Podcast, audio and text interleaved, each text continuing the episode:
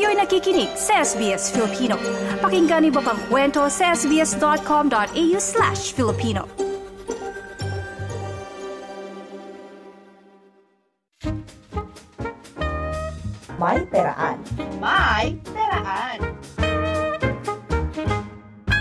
Welcome to My Peraan. Tampok ang mga kababayan nating magbibigay ng praktikal na paraan para kumita ng pera. Pwedeng side hustle o racket, investment, negosyo at iba pa. Makakausap natin ngayon ang negosyante at makeup artist na si Blez Flores Fabian. Kamusta, Blez? Hi, I'm doing great. Ikaw, Miss Teta, how are you? Okay naman, maraming salamat. so, umpisahan muna natin. Kailan ka nagsimula Yes. sa pagiging makeup artist? So a little background lang, going back in time, I think I started having paid gigs when I was 19 to 20 years old. So mga college ako at that time. But just to tell you, I had my first wedding, like paid wedding when I was 14 years old. Ganyan po ako kabata before. Bride was actually my mom's client. So kasi private nurse siya before. And then she had her wedding. Tapos sabi niya, oh, my, my daughter can actually do your makeup.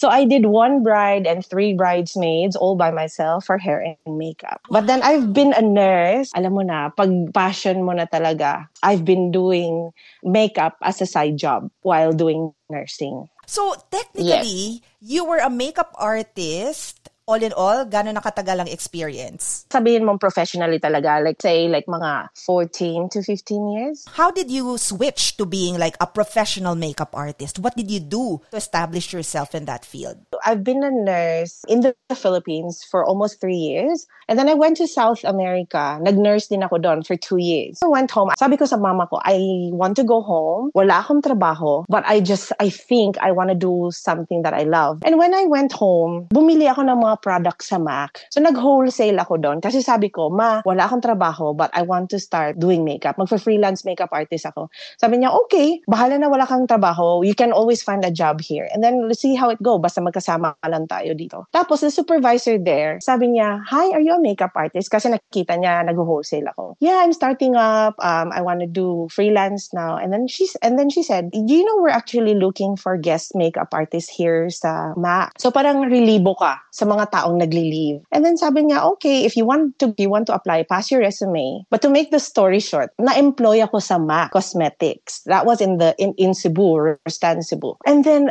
I think that's all the magic happened. So pag MAC Cosmetics art, artist ka, you get to be trained like intensively. You get to be globally recognized. You get to be certified. And then on the side, so doon ako nag-retail MAC artist ako. And then that's where I learned the colors. Doon ko na experience lahat ng mga, alam mo yung on the spot na mga foundation matching, how to to play with colors, how to to blend in ano yung mga magagandang products. And then after that, uh, I got married to my husband. He is based here sa Australia. So I had to move here. So nag-freelance na ako. And then I had weddings, I had bookings there, I had, and that's where it all started. Alam natin na Oh. mahal ang makeup. So, would you remember Yes. mga magkano ang kapital mo nang inumpisahan mo ito? You can talk about maybe investing in the right tools, di ba, yung mga brushes. I started with mga 15,000 pesos. Kasi I only started with mga drugstore make. And then I started with, um, you know, yung makeup kit na parang toolbox siya, na parang when you open it, parang may organizer. Yes. Very simple lang.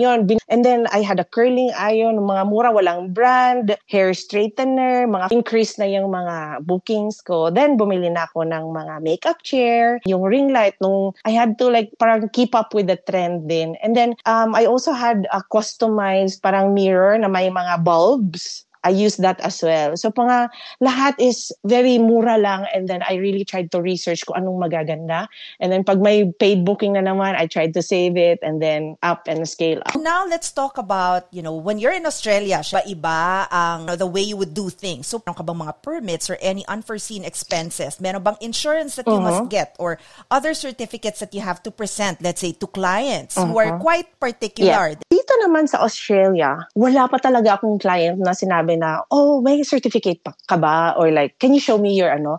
I only showed them my Instagram and then I only made sure that my portfolio is really good and pleasing to the eyes to the people. Always include sa mga stories ko or mga posts ko that I was a MAC certified art. Because most of the people know that if you're if you were working for Mac, talaga maganda yung training. And then when it comes to like when you say insurances, but we are working on the public liability insurance. So just in case lang uh, something happens or may mag-react sa mga products na ginamit mo, then you know it can actually keep you safe. Now we go to the challenges involved in this type of work. Summarize it into mga four to five challenges. Number one dito sa Australia, I am a one-man show. Sa Pilipinas, meron akong team, meron akong hairstylist, may taga, may taga buhat. But dito, it's all mine. Pero pag weekdays, I had to take the train pag nasa city lang. Kasi I don't want to pay parking na sobrang mahal, maghahanap ka pa, traffic pa and all. Tapos heavy equipment, you have to lift everything. Meron akong makeup chair, ring light, meron pa akong big trolley, meron pa akong small little bag na all my organizers are there. Tapos I do the admin. Pag uwi ko sa bahay, asawa pa ako, magluluto pa ako lahat. Tapos yung marketing, I had to edit my videos. I had to create some reels or videos sa Instagram that is um, educational sa mga tao. I do cleaning the brushes, lahat ng mga gamit ko, may ako lahat. Inventory, stock takes, lahat. Ako yon. And then number distance and early start. So normally, mga average time lang ng mga early starts namin is mga maybe 4 a.m. to 5 a.m. Usually mag mga big weddings. So I have to drive all the way, for example, Yarra Valley or Cranbourne. And then the next one is meron na rin akong mga competition in a way. So with that being said, so normally pag starting ka, 'di ba? You always have to like baba pa yung presyo in a way. So if I have already established my name and I have already set a price, yung mga rising makeup artists then they also try to para maka-get into the market din sila, which I did before. Some people would actually go for the mura than the, the established one. So, these I can also collaborate with them, which is very good kasi I can also have assistants in a way. So, for me, I always believe in collaboration over competition. And the last challenge is health because with this, if you are provider for like events, you can't be sick. There is no way that you can be sick. There are no sick leaves for these. So, um, we don't have time to eat pag malakihan na wedding because yung momentum mo mawawala. So kahit papakainin ka, I don't really eat in between. So I always make sure nagra- nagra-rice ako before any big bookings para may laman yung chan ko and then I can go, go, go, go. Yeah, but for me, I rest and then I recover. Now, ito na, Bless. In yeah. your view, what is the uh-huh. value of the services you provide your clients? Yeah, so I love that question actually. but you know what? As simple as what I do, being able to enhance how people look, you know, around other people, like in events, and if they want to feel good, I help them feel good. So my job is I give a boost of confidence for my clients. So, alam mo na, mga working moms, mga busy moms, wala na talagang silang time to really, you know, glam themselves up. So with what I do, as simple as doing hair and makeup, I give them emotional and kahit mental boost of confidence. It's like a, it's happy pill for people. I make people happy. So that's the value that I actually give to people. I make people happy and I make them beautiful. Final message sa mga gustong uh-huh. kumita ng extra, ano ang maipapayo mo sa kanila? There is a quote na nakuha ko lang, find out what you love doing best and get someone to pay you for doing it. And then for me, choose your market. There are people who actually underestimate your skills.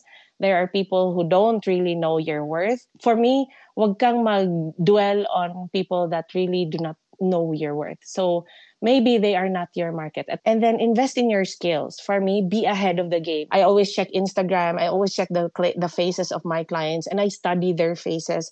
I go to workshops. And then I learn from the experts. I go to like hairstyling workshops, mga makeup workshops. I go to simple as that because I don't think that even if I'm already in this state, I will always think that someone is always better than me and I can always learn from them. And then lastly, I am very active with social media. So I post online kahit hindi siya, feeling ko hindi siya worth na tingnan ng mga tao, but I just post it because I like it. So I, I don't really care about the likes. I don't really care about people who comment or, you know, interact with with my post. Pero at least makita lang ng mga tao and that's where I got my clients. Again, maraming, maraming salamat kay Bless and Flores Fabian. Oh, so uulitin, Bless. Thank you so much, Miss Teta. Yes, na uulitin. Thank you. Tandaan niyo po, mapapakinggan itong podcast sa www.sbs.com.au slash Filipino. Tandaan, huwag ma-stress sa pera. Matuto mula sa iba dito sa May Peraan. May Peraan. May Peraan.